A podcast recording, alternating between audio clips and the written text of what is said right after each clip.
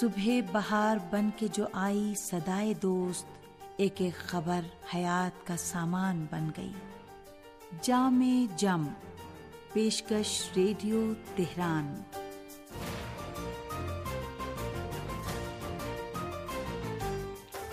عزیز سامعین، محمد و آل محمد پر درود و سلام، آپ کی صحت و سلامتی۔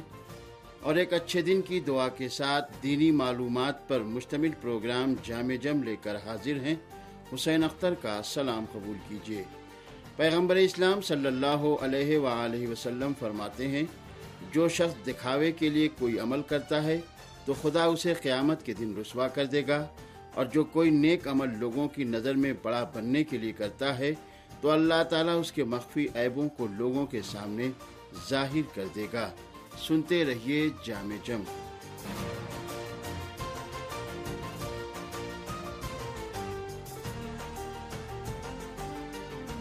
انسان کی پیدائش کا بنیادی مقصد خداوند عالم کی عبادت ہے اور عبادت میں جان اخلاص سے پڑتی ہے۔ ارشاد الہی ہوتا ہے، کہہ دیجیے، بے شک میری نماز اور میری قربانی اور میرا جینا اور میرا مرنا سب اللہ کے لیے ہی ہے۔ جو سارے عالم کا پالن ہار ہے۔ چنانچہ اخلاص تمام اعمال کی روح ہے اور وہ عمل جس میں اخلاص نہ ہو، اس جسم کی مانند ہے جس میں روح نہ ہو۔ گویا اخلاص عبادات و اعمال میں روح کی حیثیت رکھتا ہے۔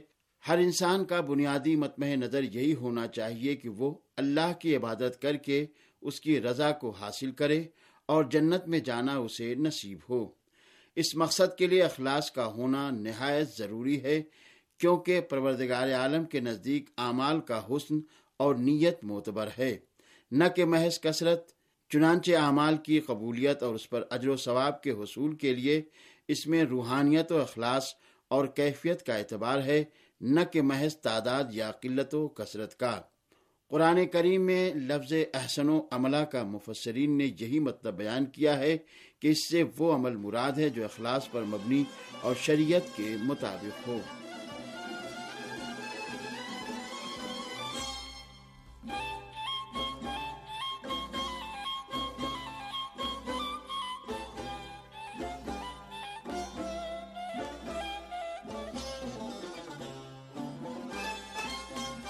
اعمال صالحہ کی قبولیت کے لیے دو شرطوں کا ہونا ضروری ہے۔ ایک اخلاص یعنی وہ عمل جو صرف اللہ کی رضا کے حصول کے لیے کیا جائے۔ دوسرے، اتباع سنت یعنی وہ عمل قرآن و سنت کی تعلیمات کے مطابق ہو اور بدعت یا کسی اور طرح سے شریعت کے خلاف نہ ہو۔ منقول ہے کہ بغیر اخلاص کے عمل کرنے والے کی مثال اس مسافر کی سی ہے جو اپنے زیادہ راہ کی جگہ مٹی سے اپنی چادر بھر رہا ہو کیونکہ اس طرح وہ خود کو فضول کام میں تھکا رہا ہے، جس میں اسے کوئی فائدہ نہیں ہے۔ اور ان اعمال کے بارے میں جنہیں انسان بکثرت بجا لاتا ہے اولن تو اپنے ہر نیک عمل میں اپنی نیت پر توجہ کرے اور دیکھے کہ آیا میں وہ عمل اللہ کی رضا کے لیے کر رہا ہوں یا کوئی اور فاسد غرض اس میں شامل ہے۔ لہذا سب سے پہلے اپنی نیت میں اخلاص پیدا کرے مثال کے طور پر جب ہم وضو کریں تو پورے خلوص سے انجام دیں، کیونکہ وضو ایک ایسا عمل ہے جسے انسان پانچ وقت کی نمازوں کے لیے انجام دیتا ہے۔ اب وہ عمل پورے اخلاص اور اس بات کو ذہن میں حاضر رکھ کر کیا جائے کہ یہ عمل میرے لیے اجر و ثواب کا باعث ہے اور میں اسے صرف اللہ کی رضا کے لیے کر رہا ہوں۔ اسی طرح نماز میں اخلاص، روزوں میں اخلاص، زکوٰۃ و صدقات میں اخلاص، توبہ میں اخلاص، اللہ کی خشیت سے رونے اور گریا و زاری کرنے میں اخلاص با پردہ عورت کے لیے پردہ کرنے میں اخلاص یعنی پروردگار عالم کو راضی کرنے اور اتباع شریعت کی نیت کرنا ضروری ہے۔ ورنہ تو وہ عمل محض ایک معاشرتی رسم بن کر رہ جائے گا۔ قرآن و سنت میں اخلاص سے کی گئی عبادات اور نیک اعمال پر دنیا و آخرت میں مفید ثمرات و فوائد کی خوشخبری دی گئی ہے۔ کیونکہ اخلاص سے بجا لایا گیا عمل اللہ کے نزدیک بہترین اجر و ثواب کا سبب ہے۔ جس کے سبب مخلصین کو آخرت میں بلند و بالا درجات نصیب ہوں گے اور دنیا میں وہ گمراہی سے محفوظ رہے گا۔ اور زمین و آسمان کی مخلوق خدا کے حکم سے اس بندے سے محبت رکھتی ہے۔ دنیاوی مسائب اس کے لیے آسان ہو جاتے ہیں۔ دل کو اطمینان و سکون نصیب ہوتا ہے اور مخلصین کی پاکیزہ صحبت اس کو میسر آتی ہے۔ اور سامعین، اب پیش ہے ایک سامع کا خط۔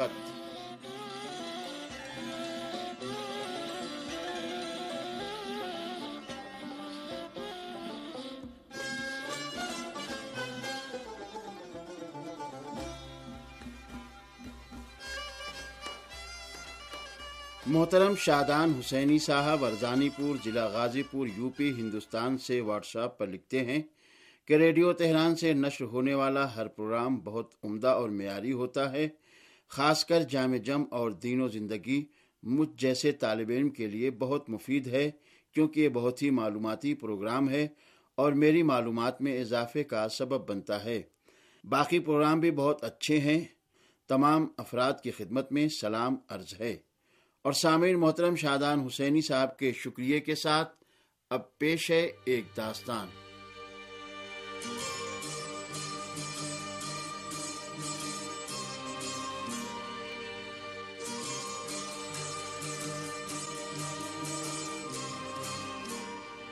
سمن پیغمبر اسلام حضرت محمد مصطفیٰ صلی اللہ علیہ وآلہ وسلم معمول کے مطابق مسجد میں تشریف فرما تھے اور چاہنے والے اصحاب آپ کے ارد گرد پروانوں کی طرح حلقہ بنائے ہوئے بیٹھے تھے۔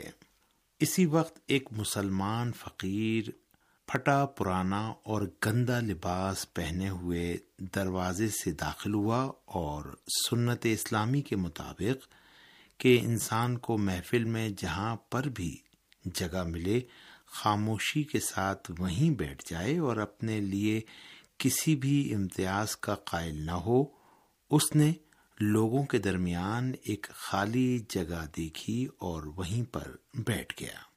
اتفاق سے اس کے بغل میں ایک بہت ہی امیر عرب بیٹھا ہوا تھا۔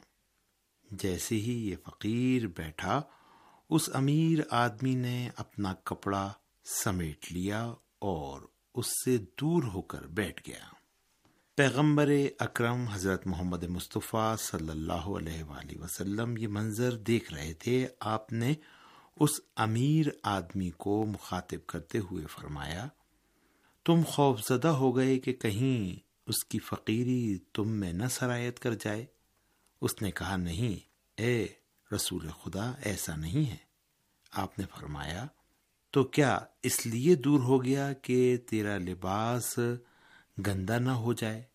اس نے عرض کیا، نہیں، اے رسول خدا، پیغمبر اسلام صلی اللہ علیہ وآلہ وسلم نے فرمایا، تو پھر تم نے ایسا سلوک کیوں کیا اور اس سے کیوں دور ہو گئے؟ امیر آدمی نے عرض کیا، اے اللہ کے رسول، میں اپنی غلطی پر نادم ہوں۔ اپنی اس غلطی کا تاوان دینا چاہتا ہوں اور اس خطا کے کفارے کی بنیاد پر اپنے اس مسلمان بھائی کو اپنی آدھی دولت دینے کے لیے تیار ہوں۔ مگر فقیر نے کہا کہ میں اسے قبول نہیں کروں گا۔ وہاں پر موجود افراد نے فقیر سے کہا، آخر تم کیوں قبول نہیں کر رہے ہو؟ فقیر نے کہا، مجھے خوف ہے کہ کہیں میں بھی اسی کی طرح سے مغرور نہ ہو جاؤں اور اپنے مسلمان بھائی کے ساتھ یہی سلوک کروں، جس طرح سے آج اس شخص نے میرے ساتھ کیا ہے۔